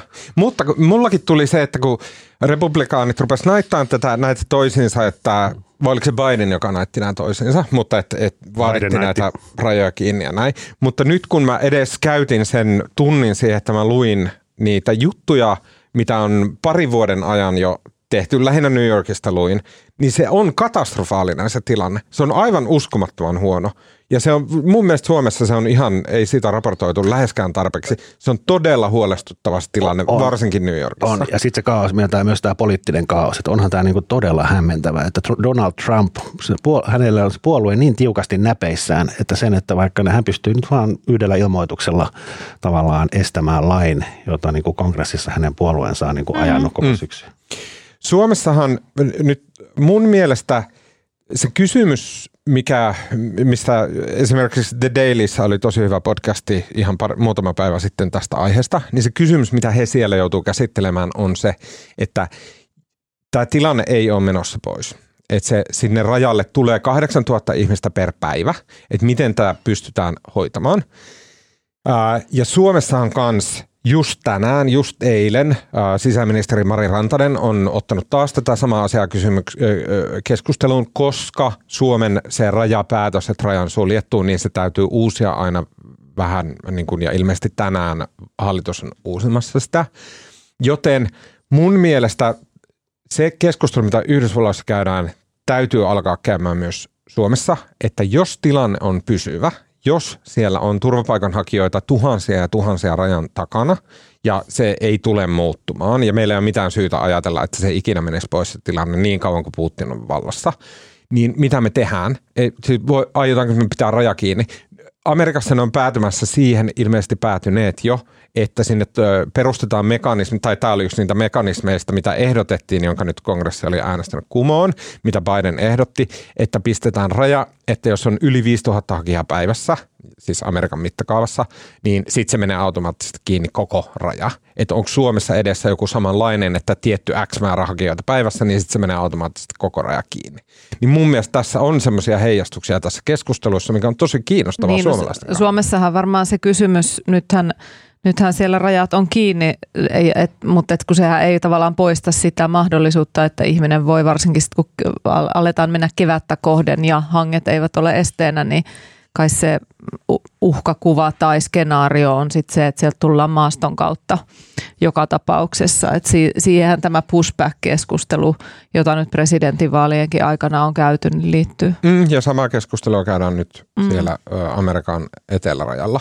Mm. Mutta mun, mun mielestä meidänkään ei kannata siirtää sitä keskustelua täysin siihen, että aa okei, että nyt kun se raja on kiinni, niin mitä jos ne hiipii metsän läpi? Koska Ja mä ehkä se tässä kohdassa, mä ehkä haluaisin olla vähän, halu, haluaisin tässä vähän äh, sanoa, että en oikein pidä siitä, kun puhutaan niin kuin ne. Meillä, Niin, on en vaaliten, meillä on vaalitenteissäkin toimittajat käyttänyt tämmöistä kieltä, että ne tulee sieltä ja ne mm. jotain. Sitten sama tilanne siellä Teksasissa ja New Yorkissa, että nämä on ihan oikeita ihmisiä, kokonaisia ihmisiä, joilla on omat elämät ja perheet ja muuta, että, että sitten, että heitä käytetään tällaisina nappuloina, niin mm. Tota, sekin on aika karua hommaa. Mutta se on jännä. Ja sitten tämä on niinku tosi hajatelma, tämä ei liity mitenkään mihinkään. Mutta sitten mä luin tällä viikolla, on, meidän kaupunkitoimitus on kirjoittanut an, an, ansiokkaasti juttuja näistä Helsingin koulujen valinnaishommista. Että, mm, Näistä painopisteistä. Niin, että no mm. käytännössä siitä, että Juhana Vartijainen, Helsingin kaupungin pormestari, oli sanonut, että vaikka viimeksi se aiheutti hirveätä vihaa ja kuohuntaa nämä suunnitelmat, niin hän haluaisi edelleen, että Helsinki edistää sitä, että täällä ei saa valit- laittaa lapsia lasta musiikkiluokalle johtuen siitä, että se, se johtaa ennen pitkää siihen, että tätä musiikkiluokkaa käytetään niin kuin siihen, että vanhemmat asettaa lapsensa parempiin kouluihin ja pois huonoilta alueilta, mikä johtaa alueiden kuristumiseen. Tämmöiseen. Mutta että niin kuin kaikkialla näkyy tämmöisiä, että ne systeemit on ihan sekaisin, että meillä ollaan sille, että joo, sä et saa soittaa saksofonia, koska meillä on tämä niin kuin jonkunnäköinen maahanmuutto-ongelma ja näin. Kaikkialla mihin katsoo, niin ne systeemit ei toimi ja se on omituista ja huolestuttavaa ja silleen, että mitä me tehdään tälle kaikelle. Näin on, ja kokoomu- kokoomuksen valtuustoryhmä tyrmäsi Vartiaisen idean. Näin niin, oli. ja ehkä mä sitten sanon vielä disclaimerina ennen kuin kaikki, kaikki on täyttäneet sähköpostin, sähköpostin ja kaikki muut kanavat, että siis toki on, on myös se riski, että sitten sieltä niin kuin Suomenkin rajojen yli me ei tiedetä sitten, että ketä kaikkia sieltä tulee, mutta että iso osa ihmisistä on kuitenkin niin kuin oma, oman elämänsä ikään kuin tavallisia ihmisiä. Isis mä sanon, tulee. Mä sanon tämän sen takia, että Erkki ja Pertti ja Jorma ja Seppo tietää, mm. että hu- huomaan tämän. uh, okay. Joo, nyt me puhuttiin kouluista. Ei me pitänyt puhua kouluista. Tämä oli joku, sä niin, rakensit tämmöisen. Niin, mua kiinnostaa, että nämä systeemit on silleen helisemässä kaikkialla.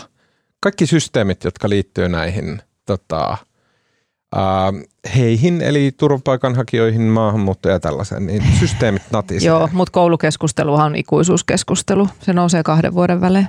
Kyllä. Ähm, vielä viimeisenä aiheena, ja tässä ei tarvi äh, loputtoman pitkään pietroida, mutta me, me, ei ole, me on yllättävän vähän puhuttu tästä vastaamokeissistä tässä podcastissa, johtuen varmasti siitä, että se on niin massiivinen, ja sitten oikeudenkäynti sen asian ympärillä on meneillään – joten kaikkia tietoja ei vielä ole ja ehkä siitä on järkevää keskustella sitten, kun se oikeudenkäynti alkaa olemaan lopussa tai ohi. Mutta äm, Suomen asianajajaliitto ja sitten ilmeisesti heidän julkaisema lehti Advokaatti on mun mielestä tällä viikolla, ö, vai saattoi olla jo viime vuoden puolella itse asiassa, ö, hienosti aktivoitunut tämän asian ympärillä. Mm, ö, asianajaja liitto, äh, tota, oliko se lakimiesliitto, huh, no niin, mulla ei nyt tuosta alkuperäistä, äh, niin he tota, äh, lähetti tämmöisen kannanoton, jossa he äh, niin kuin huomaatti siitä, miten tähän vastaamitietomurtoon liittyvä tutkinta ja oikeudenkäynti, niin ne on nyt tuonut esille näitä tämmöisiin massiivisiin rikosjuttuihin liittyviä ongelmia. Ja sitten, että erityisesti asianomistajien oikeudet siis tämän kannanoton mukaan ei toteudu tällä hetkellä tämän mittaluokan oikeudenkäynnissä. Ja sitten, että asianajajaliiton mukaan tässä on ratkaisu on joukkokanne. Ja, okei, nämä on niin tosi paljon asioita, miten kanssa ihmiset ei ole päivittäin tekemisissä, mutta joukkokanteen mun mielestä niin kuin, jos on katsonut elokuvan Erin Brockovich, niin ehkä siitä muistaa sen, että joukkokanne tarkoittaa se, että ihmiset pystyy lyöttäytymään yhteen ja sitten yhtenä ryhmänä palkata yhden lakimiehen, joka lähtee sen ryhmän asiaa ajamaan tällä hetkellä esimerkiksi vastaamakeississä syyttäjä on linjannut sillä tavalla, että syyttäjä ei aja näitä vahingonkorvausasioita tätä kivimäkeä kohtaan. Eli ajaa ne rikossyytteet, että onko kivimäki syyllistynyt johonkin, mm. mutta koska uhreja on 33 000, niin syyttäjä ei lähde näiden 33 000 ihmisen jokaisen korva, vahingonkorvausasiaa viemään oikeudessa läpi, vaan se jätettiin näille ihmisille itselleen tehtäväksi. Okei, no käytännössä se, koska ei ole joukkokanne oikeutta, johon nämä ihmiset voisi turvautua, niin se tarkoittaa sitä 33 000, laki, 33 000 ihmistä joutuisi palkkaamaan itselleen lakimiehen ja itse lähteä viemään ja hakemaan näitä vahingonkorvausasioita. Ja ainakin osalla näistä ihmisistä on varmasti niin raskaita seuraamuksia tullut se tästä niin kuin tieto vuodosta ja siitä, että heidän yksityisiä asioita on vuodettu tuonne pimeille netin kujille, että ei heillä ole voimia eikä kykyä eikä halua lähteä tätä asiaa viemään tällä tavalla eteenpäin. Eli jotenkin nyt just, ja mä haluan kiittää asiaa liittoa siitä, että he on ottanut tätä esille, koska nyt just on se hetki, jolloin on ilmeisintä, että miten suurta tuskaa ja kärsimystä vai, aiheuttaa se, että ihmisellä ei ole oikeutta – tähän joukkokanteeseen. Joo, ja se oli myös se lakimies, mikä advokaatin juttu, niin siinä oli sitten myös, se oli tosi kiinnostava juttu itse asiassa, siinä oli myös haastateltu sitten niin kuin, tavallaan tämän oikeus, tavallaan kun tämä on niin kuin prosessiongelma, niin tämän prosessin eri toimijoita, siinä oli haastateltu niin kuin tavallaan sitä syyttäjiä ja poliisia ja sitten myös tota, tuomioistuimen edustajia. Ja on tämä niin kaikille näille niin kuin todella hankala, että siis tehdä esitutkintaa niin kuin 33 000 asianomistajan kanssa ja tämä on niin kuin ihan megalomaaninen prosessi ja tuo pointti on se, että tämä ei välttämättä ole viimeinen, että mitäpä mm. jos, niin kuin tuossa mainitaan esimerkkinä, että mitäpä jos omakantaan joskus joku murtautuu ja näitä asianomistajia on sitten vaikkapa niin kuin 5,5 miljoonaa. Mm, kyllä. Ja sitten kaikki me jotenkin tajutaan jossain selkärangan nikamassa, että me ollaan astuttu jo, jo siihen aikakauteen, jolloin me ollaan digitaalisia ihmisiä. Kaikki meidän asiat on siellä mm. ä, tietokoneissa ja kaikki rikokset, niitä meidän digitaalisia juttuja vastaan voidaan toteuttaa massiivisesti. Eli ne koskee tuhansia ja tuhansia mm. ihmisiä. Tätä, tätä Suomessa on siis joukkokannetta se on ollut esillä niin kuin aina aikaa ajoin, siis vuosikymmenten ajan. Ja tällä hetkellä siis se lain mukaan se, se pätee, joukkokannetta voi käyttää ainoastaan niin kuin kuluttaja suoja-asioissa ja se joukkokanteen pystyy nostamaan tota, kuluttaja, kuluttaja-asiamies. Joo. Sitä ei voi, niin kuin, sä et voi sä et voi, yks, yksittäinen ihminen ei voi sitä niin kuin, tai kerätä siihen joukkoon ja nostaa. Ja tämä, niin kuin, tätä on elinkeinoelämä EK vastustanut henkeen ja vereen. Ja mm. siis huoli on se, että niin kuin, Jenkeissähän tämä myöskin on lähtenyt täysin lapasesta. Että siellä niin kuin on lähinnä just yrityksiin kohdistuvia joukkokanteita niin kuin jatkuvasti. Ja koska Jenkeissä on myös tämä niin kuin tämmöinen rangaistus sakkokäytäntö, niin siellä saattaa tulla niin kuin pienestäkin vahingosta niin kuin miljardiluokan sakkoja ja rangaista tämmöisiä korvausvaatimuksia näille yrityksille. Sen takia tota, EK on tähän suhtautunut varoin. Mutta kyllä se joukkokanne on niin kuin ei vaan, musta joukkokanteen niin kuin sekä se suurin hyöty olisi siinä, että mitäpä jos joku yritys niin kuin, tota, huijaa isoa joukkoa ihmisiä vähän. Et jos sulla on niin kuin vaikka jos sulla on vaikka 10 000 vahingon kärsinyttä ja kaikkien vahinko on niin kuin yli 5 euroa, eihän kukaan lähde niin kuin 5 euron takia reklamoimaan. Mutta se joukkokanne, joukkokanne, missä sä pystyt niin kuin koplaamaan nämä kaikki pienet vahingot yhteen. Kyllä. Mikä se yritys on hyötynyt sitä merkittävästi ja toiminut, jos se on toiminut tarkoituksellisesti väärin, niin tota, tällä hetkellä siinä on niin kuin hyvin vähän näitä mahdollisuuksia yksittäisen ihmisen. Kyllä. Kaksi ja... asiaa. Mä annan sulle Salla kohta, koska sä tiedät näistä meistä eniten. Kaksi asiaa. Sä sanoit Marko äsken tuossa, että vaan kuluttaja-asiamiehellä on oikeus nostaa tämmöinen joukkokanne ää, niin kuin yrityksiä vastaan. Sitä kuluttaja-asiamies ei ole koskaan tehnyt sitä Suomessa. Vuodesta 2007 asti on voinut, mutta ei ole ikinä tehnyt sitä, mikä mun mielestä hais, haisee niin kuin aika Mites toi mustia mirrikeissi, olisiko siinä semmoinen joukkokanteen mahdollisuus? Oh, Ois varmaan periaatteessa ollut. Kyllä. Ja sitten vielä mä haluan sanoa sen niin kuin itsestäänselvyys, mutta myös totta kai joukkokanteessa se madaltaa niitä kuluja, kun sun ei tarvi yksin maksaa sitä lakimiestä, vaan sä oot yksi. Vaikka jos on sata ihmistä, joiden vedet on joku kaivosfirma firma myrkyttänyt, niin sitten palkkaatte sen yhden lakimiehen, jolloin te jaatte ne kulut ja te, teillä on enemmän joukkovoimaa. Ja sitten mä sanon nyt vielä viimeksi, että onhan se sillä tavalla, että mitä on yritys. Yritys on vaikka tuhat oma, osakkeen omistajaa, jotka kerää voimansa yhteen yhdeksi yritykseksi, niin miksei sitten toisella puolella tuhat yrityksen asiakasta voisi kerätä voimaansa ja haastaa se yrityksen oikeuteen joukkokanteena ja salla. Noin. Mitähän mä olin alun perin ennen kuin tuo alkoi toi Tota, no ehkä mun pointti oli se, että mä aikanaan tein aika paljon juttua tuosta WinCapita sijoitushuijauksesta. Ja tota, äh, siinähän siis rahaa meni sen koneen läpi niin kuin 100 miljoonaa euroa. Ja mikähän se määrä, oliko se 10 000 tavallaan yhteensä näitä sijoittajia. Ja se on ollut valtava, siellä vielä, vielä viime vuoden lopussakin tuli jotain näihin vahingonkorvausvaatimuksiin liittyen päätöksiä. Ja, ja, ja se on ollut niin kuin, tässä on hirveän monta puolta, että toisaalta on tämä kuluriski yksittäisille ihmisille, sitten on tämä niin kuin tutkinnan kesto, oikeudenkäyntien kesto, kaikkien niin kuin valitusvaiheiden ennen kuin se on se laivoimainen tuomiokaan niin kuin rikosasiasta valmis, ää, niin, niin tämä meidän oikeuskoneisto kaiken kaikkiaan on, on muissakin jutuissa tosi hidas ja, ja niin kuin raskas, mutta erityisesti se korostuu tietysti näissä tämmöisissä, missä on valtava. Että sehän, niin kuin, että sulla on paljon niitä asianomistajia, niin se on yksi asia, mutta sitten se yleensä tarkoittaa myös sitä, että se jutun tutkinta on tosi, tosi mm. monimutkaista ja pitkään, niin kuin siinä Win, Wincapitassakin oli. Mutta ehkä semmoisena pointtina, niin mä monta kertaa olen jälkikäteen sitä miettinyt, että silloin kun sitä klubia vähän niin kuin journalistina olin paljastamassa. Wincapita-klubia siis. Niin, ja oli jo toki muitakin toimittajia oli sama kärryillä, mutta että me oltiin tehty jo aika monta juttua siinä vaiheessa, kun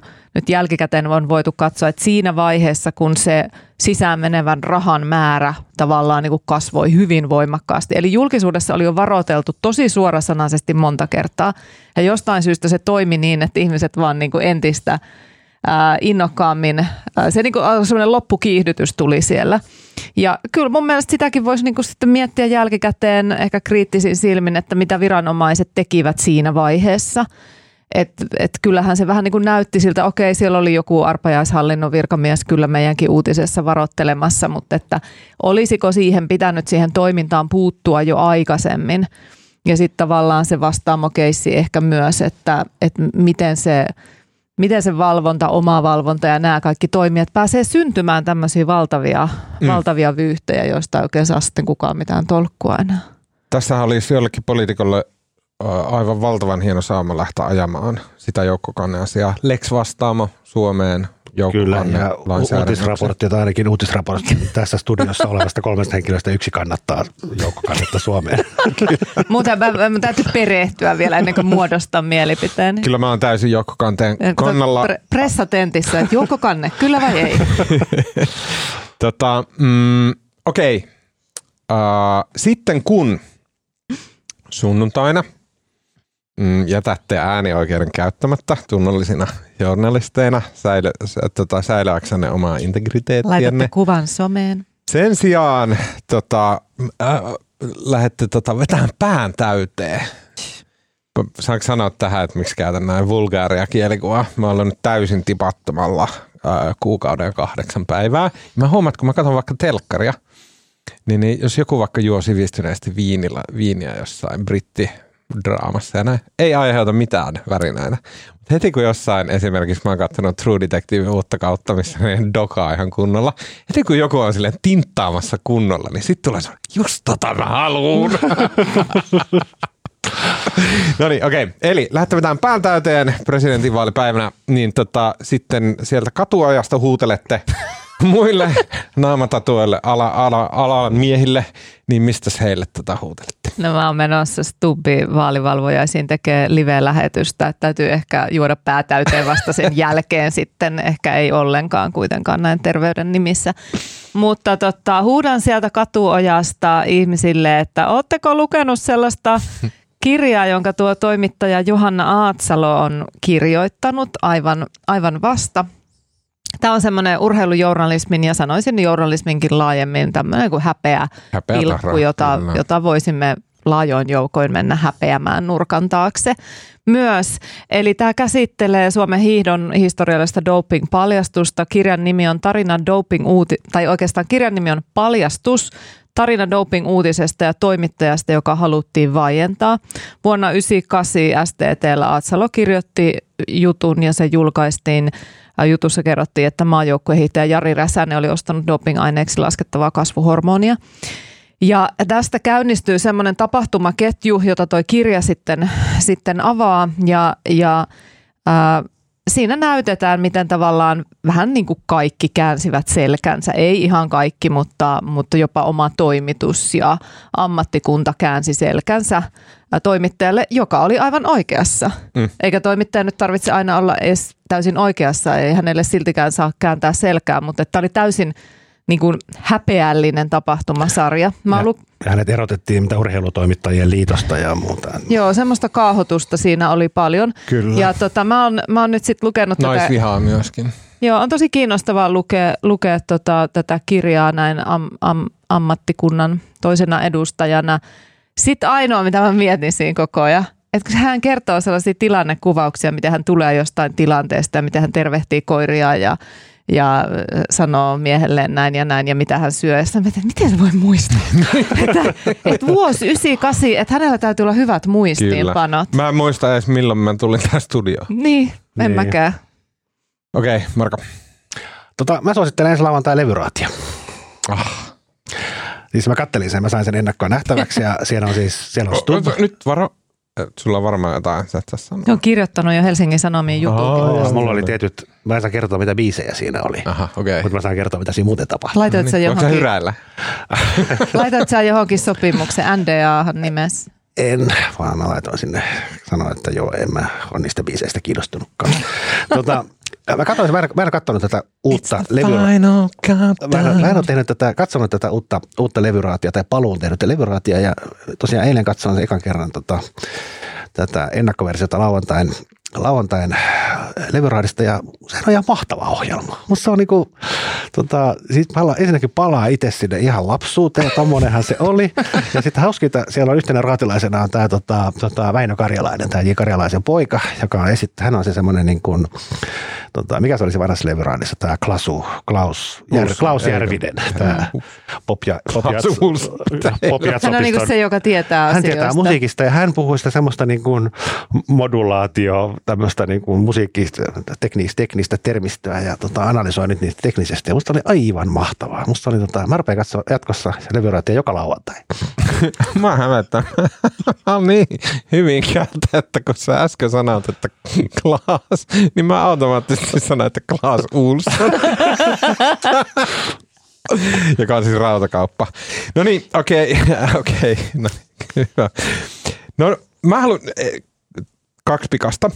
Ö, s- monet pienlehdet tekee audioversioita tuotteesta ja sitten ne on näissä äänikirjapalveluissa kuunneltavissa. Longplaylla, joka on tämmöinen, tota, tämmönen, tota, miten sen kuvaisi? Ää, Rytmibaarissa viihtyvien ää, tota, toimittajahipstereiden tota, mm, oma julkaisu, niin, ää, joka kuitenkin julkaisee, julkaisee tosi hyviä juttuja, niin heillä on, ainakin Storytelissa oli heidän juttuunsa kuunneltavissa. Suo, suosittelen sinne menemään kuunteleen. Heillä oli tämmöinen aivan mahtava artikkeli kuin Sali 403. Suol, suomalainen rikos on onneton sotku, jossa kirjoittaja äh, Ilkka Pernu, niin hän tota, hän äh, kuukauden vietti yhdessä salissa Helsingin käräjäoikeudessa ja sieltä sai niinku kuvan, että minkälaista on suomalainen re- rikollisuus. Ja se on tosi semmoista tuhnusta sekoilua. Mutta siellä oli myös äh, sitä, mitä Salla tässä aiemmin puhuit, että miten onnettoman hidas ja typerä on suomalainen tota, oikeus, oikeusjärjestelmä. Tuomarit soittelee siellä kännyköllä, yrittää tavoittaa, että onko joku rattijuoppo just tänään, onko se niin kuin Mirtsan luona vai Martsan luona ja niin kuin aivan semmoista sekoilua. Kannattaa senkin takia, pelkästään sen takia kuunnella. Öö, hyvä juttu, Sali 403 Longplayltä kuunneltavissa monessa paikkaa.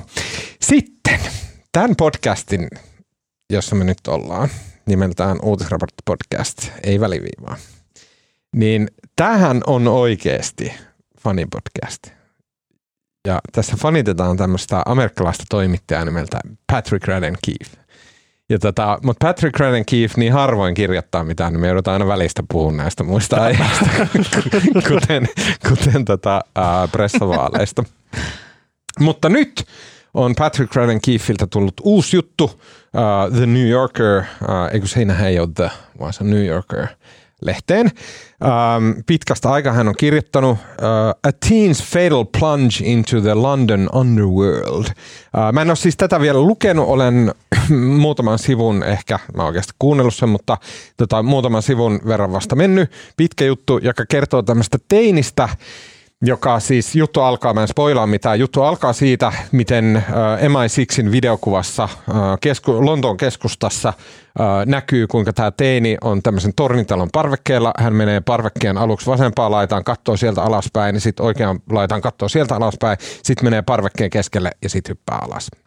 Ja sen, sen jälkeen alkaa sitten niin kuin semmoinen kerää avautua, että mi, mitä on tapahtunut. Teini on nimeltään, äh, tota, äh, aha, no mulla ei olekaan sitä nimeä tässä, mutta hän on tämmöinen niin hyvin tavallinen teini. mm, jota hävetti oman perheensä keskiluokkaisuus. Se, että tota, he asu kuitenkin vähän ja kävi koulu, jossa oli niin vähän tämmöisiä olikarkkeja ja muita ja nää, niin olikarkkiperheiden lapsia. Joten tämä teini alkoi pikkuhiljaa niin kuin vuosien saatossa itsekin esiintyä venäläisoligarkkina, vaikka oli tota ihan tavallinen brittiteini.